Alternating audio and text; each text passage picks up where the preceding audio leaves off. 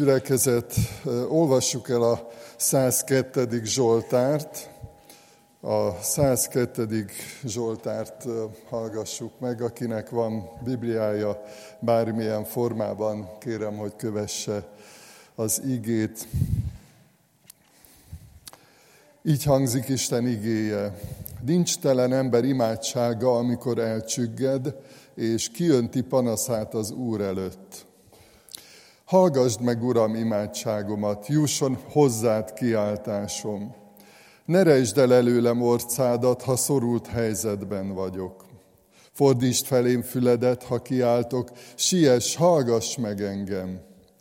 Mert elmúlnak napjaim, mint a füst, izzanak csontjaim, mint a parázs. Szívem olyan, mint a levágott és elszáradt fű, még az evésről is elfeledkezem. Hangos sajgatásom közben húsom a csontomba száradt. A pusztai pelikánhoz hasonlítok, olyan vagyok, mint a bagoly a romok közt. Álmatlan vagyok, és oly magányos, mint madár a háztetőn. Minden nap gyaláznak ellenségeim, csúfolóim átkoznak engem. Hamut eszem kenyér gyanánt, és italomat könnyel keverem háborgó haragod miatt, mert fölemeltél és eldobtál engem. Napjaim olyanok, mint a megnyúlt árnyék, én pedig elszáradok, mint a fű. De te, Uram, örökre megmaradsz, nemzedékről nemzedékre emlegetnek. Indulj irgalomra Sion iránt, mert ideje, hogy megkegyelmez neki, itt van már az ideje. Még a köveiben is gyönyörködnek szolgáid, a porán is szánakoznak. Félik majd, Uram, nevedet a népek, és a föld királyai dicsőségedet, amikor felépítik Siont az Úr, és megjelenik dicsőségesen. Törődik a gyámoltalanok imádságával, nem veti meg imádságukat. Meg kell ezt írni a jövő nemzedéknek, hogy dicsérje az Urat az újjáteremtett nép mert letekintett az Úr a szent magasságból, lenézett a mennyből a földre, hogy meghallja a foglyok sóhajtását, és megszabadítsa a halálra ítélteket. Hirdessék az Úr nevét a Sionon, és dicséretét Jeruzsálemben, amikor összegyűlnek a népek és országok, hogy az Urat tiszteljék. Erőm megtört az úton, megrövidültek napjaim, de ezt kérem, Istenem, ne vedd el életemet annak delén, te, kinek évei nemzedékről nemzedékre tartanak. Te vetettél hajdan alapot a földnek, az ég a te kezed alkotása. Azok elpusztulnak, de te megmaradsz. Mind megavulnak, mint a ruha, váltod őket, mint az öltözetet. Ők változnak, de te ugyanaz maradsz. Éveidnek soha nincs vége. Szolgáid fiai színel előtt lakhatnak, utódaik is megmaradnak. Eh, ahogy hallgattam az énekkar énekét, az arra gondoltam, hogy, hogy tényleg azonosulni tudok, meg azonosulni tudunk ennek az éneknek a mondani valójával is. Az Úr adjon áldást te néked. És azt gondolom, hogy mindannyian azért vagyunk ma itt, mert hogy vágyunk Istenre, vágyunk Isten után, és vágyunk arra, hogy olyan áldást, olyan ajándékot, olyan értéket kapjunk tőle, amire szükségünk van. Ez a Zsoltár, amit elolvastunk, nagyon szemléletesen írja le, hogy mennyiféle nyomorúsága lehet az embernek, milyen elhagyatottan élhet, és néha gondba vagyok az ilyen panasz zsoltárokkal, vagy van bűnbánati eleme is ennek a zsoltárnak, mert őszinték vagyunk, akkor amellett, hogy nagyon sok küzdelmünk van, azért sok nyomorúságban levő, üldöztetésben élő testvérünkhöz képest nagyon kényelmes az a keresztény élet, amit élünk. Akkor is, hogyha tele van a határidő naplunk, akkor is, ha nagyon sok feladatunk van, akkor is, hogyha nagyon sok küzdelmünk van, néha a testi egészséggel, a szellemi egészséggel, a kapcsolatainkkal, mert hogy vannak küzdelmeink, harcaink, de, de alapvetően, hogyha arra gondolunk, hogy milyen nyomorúságon kellett Isten népének átmennie nagyon sok történelmi korszakban, vagy éppen napjainkban olyan embereknek, akik olyan módon elhagyatottak, elszigeteltek a, a többi kereszténytől, egyszerűen a helyzetüknél, vagy a, az országuknál, vagy a társadalom miatt, vagy országuknál fogva, vagy a társadalmi berendezkedés miatt rájuk is gondoljunk, amikor ezeket az igéket halljuk, és imádkozunk azért, hogy ők is azt a szabadítást éljék át, amit Isten Jézus Krisztusban mindenható hatalmával nyújtani tud. És miközben rájuk gondolunk, természetesen az is a vágyunk, hogy szeretnénk, hogyha személyes üzenet lenne ebben a, a Zsoltárban. És azt gondolom, hogy mindig nagy öröm, amikor kinyitjuk a Bibliát, olvassuk, és személyes üzenetet kapunk Istentől tőle akkor egy énekben, én nagyon sokszor így, így járok, hogy egy énekben megszólít Isten, megtanít valamire, vagy éppen kérdéseket tesz föl, vagy egy bizonságtételben, egy imádságban, az imaórai imádságokban is nagyon sok olyan érték, olyan üzenet van, amiből tanulhatunk, amiből nyerhetünk valamit, isteni ajándékot, isteni üzenetet. És hát nyilván részben a kereszténységünk miatt, hogy Krisztust követjük, abból is lehetnek küzdelmeink vagy nyomorúságaink, vagy éppen hátrányos megkülönböztetés, bár azért mostanában ez ritkább, mint mondjuk néhány évtizeddel korábban itt Magyarországon.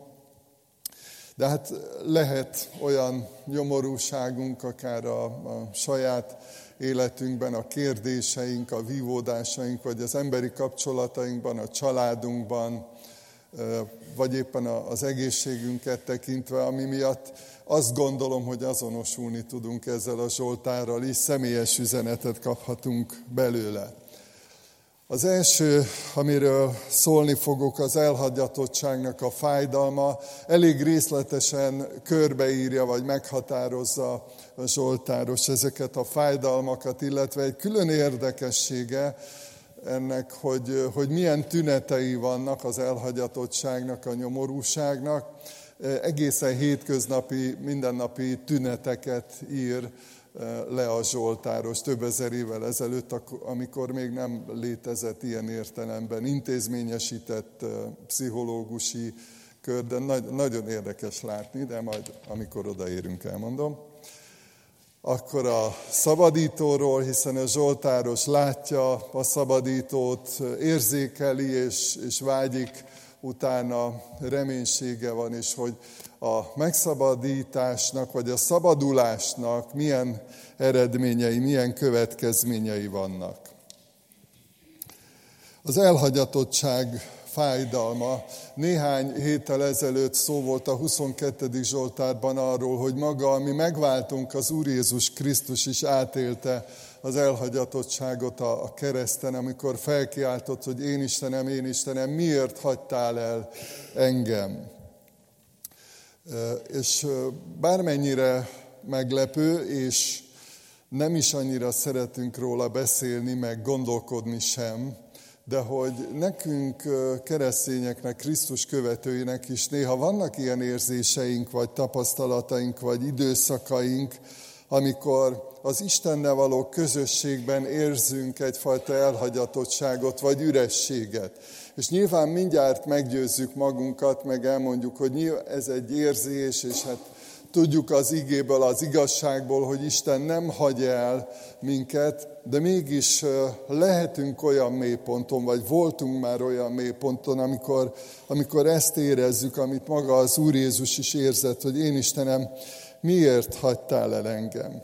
És nagyon elgondolkodtató, hogyha elolvassuk Isten népének a történetét, hogy ők is akár egy-egy ember, egy-egy próféta, itt most nem akarom az összes próféta ilyen tapasztalatait feleleveníteni, csak egy gondolatra utalok, amikor a nép, Isten népe úgy érezte, hogy egyedül maradtak, és hogy hiányzik az Isten, hogy olyan jó lenne, hogyha közelebb jönne, és így fogalmazták meg ezt a kiáltásukat, ezt az imádságukat.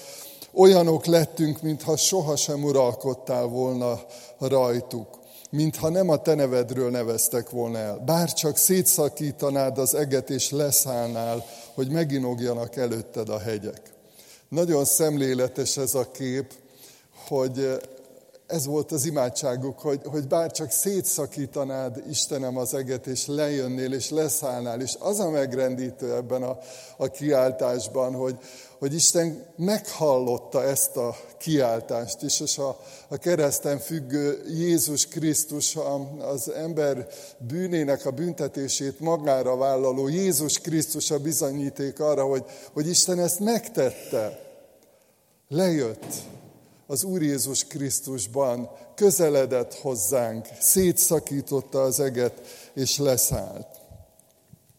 Ennek a, a hiánynak, amikor azt érzi, hogy az ember, hogy Isten messze van, vagy nem érzem a közelségét, nem érzem a jelenlétét, akkor azt gondolom, hogy még nehezebb, vagy még gyötrelmesebb, amikor esetleg mások elkezdenek gúnyolni minket. Hol van a te Istened? A 42. Zsoltárban olvassuk. Mintha csontjaimat tördelnék, amikor gyaláznak ellenfeleim, mert egész nap ezt mondogatják nekem, hol van a te Istened? Amúgy is fáj, hogyha valami nehéz, vagy rossz, vagy kellemetlen, fájdalmas betegség, hiány, anyagi probléma, kapcsolati zavar. Nagyon sok mindennel találkozhatunk a hívő életünk során, vagy benne lehetünk ilyenben. És amikor valaki még erre rátesz, és azt mondja, hát most, most hol van a hited, vagy hol van az Istened, akiről beszéltél, akiről mondtál valamit. A héten egy nagyon borzalmas hír került ki, sajnos sok borzalmas hír, ugye ma az internet meg a televízió világában szinte napra készek vagyunk abban, hogy mennyi tragédia, mennyi szörnyűség történik, és hát egy lelkiész leesett a templom toronyról, úgy tudjuk, erről is írogatnak, vitáznak, hogy, hogy a, az órát akarta megigazítani a templom toronynál, és, és meghalt. És hát ugye Facebook komment, ez az, amit lehet, hogy már néha meg kéne fogadni, hogy nem szabad elolvasni, de, de hogy volt ilyen hozzászólás ehhez a hírhez, hogy hát hol van az Istene? Tehát aki nem, nem hisz Istenben, az, az még egy ilyen tragikus helyzetben képes arra, ilyenek vagyunk mi emberek, hogy képesek vagyunk arra, hogy, hogy még, még rátegyünk egy lapáttal. És hát ilyenkor hol van az Isten? Nem elég azoknak, hogy fáj, hogy gyászolnak, a azok, akik szerették őt, akiknek a hozzátartozója volt, és akkor hol, hol van Isten? Az elhagyatottságban ez még fájdalmasabb tud lenni, amikor mások is gúnyolnak. Vagy éppen keresztényként is, tanítványként is kerülhetünk már olyan helyzetbe, amikor lehet, hogy a legszűkebb családi körben is éreztünk ilyet, hogy, hogy elhagytak, hogy hol vannak, hogy, hogy megszűnt a kapcsolat, vagy elromlott, hogy csalódunk, hogy, hogy egyébként elhagyatottak vagyunk. És nagyon megrendítő, azt gondolom, itt most erről sem akarok sokat beszélni, csak így megemlítem, hogy, hogy olyan ijesztő is egy picit, hogy nem is kicsit, nagyon, hogy, hogy az információ elképesztő gyorsan terjedhet, és terjed. Az utazás az elmúlt évszázadokhoz képest jelentősen könnyebb. Mondjuk néha a dugó miatt nem annyira, de, de hogy igazából nagyon távoli helyekre hamar el tudunk jutni.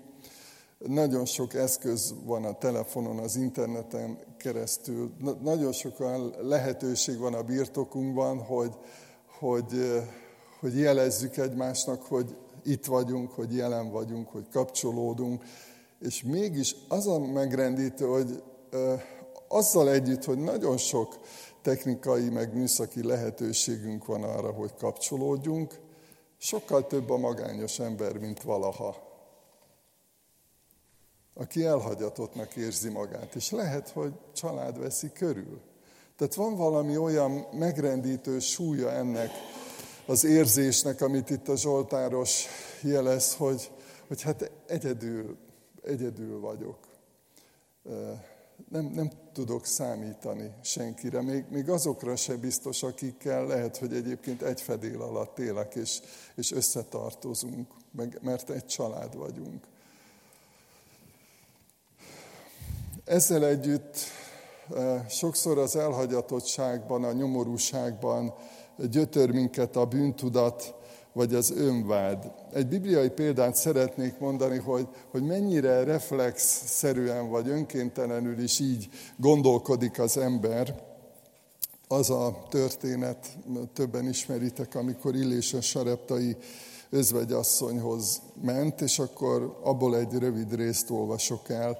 Történt ezek után, hogy megbetegedett az asszonynak a ház tulajdonosának a fia, és betegsége olyan súlyossá vált, hogy már nem is lélegzett. Az asszony így szólt Illéshez, mi bajod van velem, Isten embere? Azért jöttél, hogy emlékeztes bűnömre és megöld a fiamat? Senki nem beszélt a bűnéről. Senki nem beszélt arról, hogy elrontott valamit. Beteg lett a fia, és, és azt mondja, azért jöttél, vagy azért történt ez, hogy emlékeztes? Tehát, hogy, hogy egyszerűen az elrejtett, vagy a takargatott bűnök, az Istennel szembeni engedetlenség az egy, egy adott helyzetben vagy pillanatban, lehet, hogy éppen az elhagyatottságban hangosan elkezd dörömbölni, és előkerül, és rendezés vagy rendezettség után kiált. Fogom ezt a gondolatsort folytatni. Most néhány dolgot arról egy, egy pár összefüggés, hogy, hogy milyen tünetei vannak ennek az egyedüllétnek, vagy elhagyatottságnak, vagy, vagy nyomorúságnak. Az egyik, amit megfogalmaz a Zsoltáros, és elég meglepő ezeket így végigolvasni, szívem olyan, mint a levágott és elszáradt fű, ez a negyedik versben van, még az evésről is elfeledkezem. Étkezési problémák vagy zavarok. Volt egyszer egy hölgy az egyik gyülekezetben, és Sokat volt egyedül, mert a férje nagyon messze dolgozott. Vidéken volt olyan, hogy egy héten egyszer se tudott hazajönni, hanem volt, amikor két hetente. És uh, sok küzdelme volt magával, és azt mondja, hogy hát te János, hogy ha nekem valami bajom van, én mindig zabálok. Egyfolytában eszek. És egyszerűen valahogy így kompenzálta a küzdelmeit, vagy így próbált valahogy talpon maradni, hogyha valami baja volt, ha megbántották, ha hiányzott neki a férje, ha anyagi gondok voltak, mindig evett. E, nagyon megdöbbentő, hogy, e, hogy milyen tünetei vannak annak, hogy jelentkezik az, amikor belül a lelkünkben van valami hiány, vagy nem vagyunk rendben. A másik, ami szintén megdöbbentő, a hetedik versben olvasjuk, álmatlan vagyok, és oly magányos, mint madár a háztetőn. Van, aki állandóan alszik, hogyha ha beteg, vagy van valamilyen szorongása, ilyen gyötrelme, nyomorúsága, van, aki meg képtelen elaludni. Tehát ebből is látjuk, hogy, hogy a normális emberi életet mennyire megzavarja az, amikor az ember nincs a helyén, nincs abban a rendezett kapcsolati hálóban Istennel és a, a, a rábízottakkal, vagy a, a hozzátartozóival, akik körülveszik őt. Zavar a kapcsolatokban, emberi kapcsolatokban. A nyolcadik versben olvastuk, minden nap gyaláznak ellenségeim, csúfolóim, átkoznak engem keresztényként sokszor átélhettétek, ezt lehet, hogy most is van, aki ilyen gyötrelmekben él, hogy, hogy, hogy bántják a, a hitéért, és, És néha azt mondjuk, hogy magunkban is, vagy magunkkal is van elég sok küzdelmünk, és akkor még néha ezek rájönnek, még egyfajta töbletet jelentenek. Következő, amikor az érzelemvilágunk fölkavarodik. A kilencedik versben olvastuk ezt, hamut eszem, kenyér gyanánt és italomat könnyekkel keverem. Lehet, hogy olyankor sírunk, amikor nem látja senki, lehet, hogy olyankor érz, érzünk olyan ürességet, amit mi, mi se nagyon tudunk pontosan meghatározni, körülírni, hogy mi az, meg hogy miért van, de hogy rendkívül sok jele van ennek a, a küzdelemnek, ennek a fajta elhagyatottságnak, amiről itt a, a Zsoltáros ír. Nem ezek a legfontosabb dolgok, a tünetek, hanem az, amiről ezek árulkodnak. Amiért vannak. És a Zsoltáros életében, küzdelmeiben is az volt igazán a baj, ami ezek mögött volt, amelyek kiváltották, vagy okozták ezeket a, a tüneteket. A Zsoltáros nagyon bátorító módon nem csak a küzdelmeiről ír, nem csak a nyomorúságairól, hanem a szabadítóról. És azt gondolom, hogy amikor meghatározza, önmagának is felsorolja, hogy ki a szabadító, hogy milyen ereje van, hogy milyen jellemvonásai vannak, hogy milyen hatalma van, hogy milyen tulajdonságai vannak, akkor egyrészt önmagát is emlékezteti erre, hogy soha ne felejtse el, hogy ki az, akitől ő az életet kapta, ki az, aki ott áll mellette, fölötte, akire számíthat. De ezeknek a zsoltároknak, ezeknek a csodálatos énekeknek van egy nagyszerű üzenetük is, és azt gondolom, hogy amikor megfogalmazták ezeket a gondolatokat, akkor nem csak saját maguknak akarták megírni vagy megfogalmazni, hanem azt akarták, hogy lehetőleg másokhoz is jusson el ez az üzenet. Ki a szabadító valójában? A 12. versben olvassuk. Uram, örökre megmaradsz, nemzedékről nemzedékre emlegetnek. Az örökkévaló Úr, aki már ott volt a fogantatásunknál, aki végig kíséri az életünket, akiben kiteljesedik az életünk, az örökkévaló Isten, akit nem szorítanak az idő korlátai, nem kell attól félnie, hogy lejár az ideje. Nekünk néha kell arra gondolni, hogy véges az időnk. De olyan urunk van, olyan szabadítónk van, aki örökkévaló. Ráadásul jó indulatú, azt olvassuk a 13. versben, indulj irgalomra Sion iránt, mert ideje, hogy megkegyelmez neki. Itt van már az ideje. A kollégiumi áhítatokon, most legutóbb, vagy áhítaton legutóbb szerdán a kegyelmes Istenről volt szó, arról a Mikeási gondolatról, amikor a proféta azt írja Istenről, hogy abban telik kedve, hogy kegyelmet ad. Hogy az jellemző rá, hogy szívesen teszi.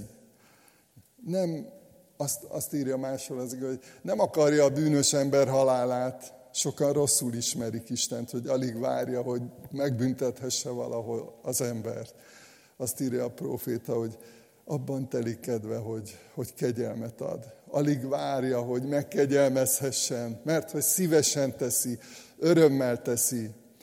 Amikor hozzáfordulunk, ezért mondja az Úr Jézus is, hogy aki hozzám jön, az semmiképpen nem utasítom el, akár honnan, akár milyen környezetből, küzdelmekből érkezik valakivel. Ő a Teremtő Isten. Te vetettél hajdan alapot a földnek, az ég a te kezed alkotása.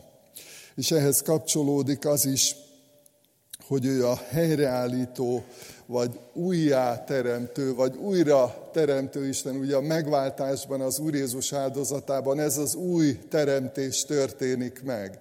A régiek elmúltak, és minden újjá lett. Olyan szabadítónk van, aki alkotta ezt az egész világot, azt írja Pálapostól az Úr Jézusról a Kolosszéi levében, hogy minden általa és reá nézve teremtetett.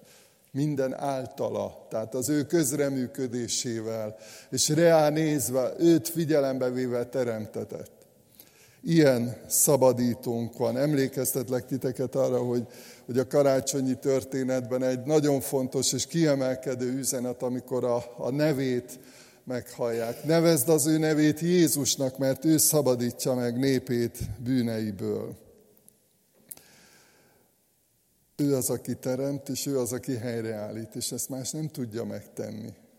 De ő képes. A héten az egyik délelőtt volt itt egy ilyen iskolai hálaadó ünnep, a baptista egyház fenntartásában működik itt a közelben egy, egy művészeti szakközépiskola, és Boros Lajos testvért hívták el, hogy mondja el, mesélje el a történetét, hogy miért hálás, és hát na- nagyon megrendítő volt, ahogy ő elmondta, pedig már sokszor olvastam, meg hallottam, de mindig nagyon jó, jó hallani, hogy, hogy Isten hogy teremtett újjá egy embert, hogy változtatott meg, és a szabadítóra így gondolhatunk, akárhol vagyunk, akármilyen nyomorúságban, akármilyen elutasítottságban, akármilyen elhagyatottságban. Ő az, aki újjá teremt. Azt írja róla a Zsoltáros, hogy figyelmes. Nem kell attól félnünk, hogy elkerüli a, a figyelmét a mi küzdelmünk, vagy hogy mi magunk elkerülünk az ő figyelméből. Törődik a gyámoltalanok imádságával, nem veti meg imádságukat. Letekintett az Úr a szent magasságból, lenézett a mennyből a földre, hogy meghallja a foglyok sóhajtását, és megszabadítsa a halálra ítélteket. Azt mondja, hogy lenézett a földre, érdekelte, hogy mi, mi van velünk, mi van ott. A Zsoltáros ezzel próbálja kifejezni azt, hogy tényleg komolyan és őszintén érdeklődik Isten gyermekei, az emberek iránt. És ami szintén egy bátorító, a 28. versben szolgáid, fiai színel előtt lakhatnak, utódaik is megmaradnak. Gondol azokra is, Isten, akiket ránk bízott, az utódainkra. És sokszor meg kell vallanunk, ahogy az igében is olvasjuk, hogy, hogy mi hűtlenkedünk, de ő hűséges marad. És a Teremtő, az örökkévaló Isten jellemébe benne van, ez nagyon erősen hozzátartozik, vagy jellemzi őt, hogy hűséges, ő magát meg nem tagadhatja. És végül milyen következménye van a szabadításnak, Istent magasztaljuk. De te, Uram, örökre megmaradsz, nemzedékről nemzedékre emlegetnek. Újra és újra elmondják, hogy ki vagy te, Uram, hogy mit tettél, Uram. Emlegetünk. Mi is ezt tesszük. Nem szoktuk azt mondani, hogy hát ezt már hallottuk, unjuk, olvassuk a Bibliát, hú, ezt már olvastam egy párszor, ez már most már nem érdekel. Mert hogy mindig újra és újra friss, olyan az igazságnak olyan ereje, olyan tartósító hatása van, olyan bátorító hatása van, hogy mindig. Jó, és amikor ezt megfogalmazzuk önmagunknak is, emlegetjük az Urat, magasztaljuk őt, és időt szánunk rá, érdekes, hogy, hogy erre figyelmet fordítunk, mert ezt tudatosan akarjuk tenni, hogy emlegetjük Isten nevét magunknak is, egymásnak is. Újra a következő nemzedékekről szól a Zsoltáros. Meg kell írni ezt a jövő nemzedéknek, hogy dicsérje az Urat az újjáteremtett nép. Emlékezzetek arra, hogy a Isten népében, a választott népben a családoknak, a családfőknek volt az a felelőssége, hogy Isten hatalmas tetteit mondják el, emlegessék a gyermekeiknek, a fiaiknak, hogy tovább terjedjen ez az információ, ez a hír, hogy megismerjék a valóságos Istent, hogy ne valami hamis Isten képük legyen, hanem az örökkévaló teremtő Istenről, aki hűséges, aki megtartja szövetségét, róla beszéljenek. És a Zsoltáros érdekes, hogy még, még hozzáteszi ezt, hogy hát meg kell írni. Maradjon írásos nyoma. A héten beszéltem egy rokonomról, ilyen második unokatestvérem, egyszer nagyon régen volt, ő is szolgált itt. És ő gyermekkorában hallotta az evangéliumot, utána nagyon, nagyon messze elkanyarodott így Istentől, a családtól, a gyülekezettől, tehát nagyon, nagyon messze volt.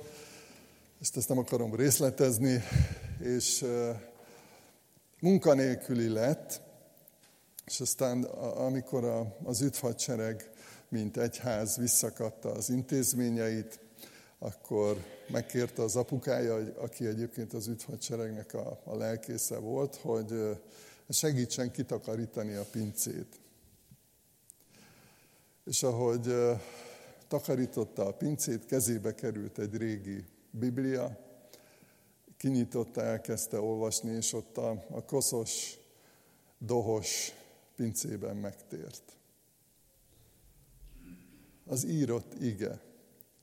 A Szentlélek, ahogy elkezdte olvasni az igét, megérintette őt, megszólította őt, felnyitotta a szemét. Azt mondja a Zsoltárs, hogy írjátok le a következő nemzedéknek. Egy ilyenfajta tudatosságot kínál és kér a Zsoltáros.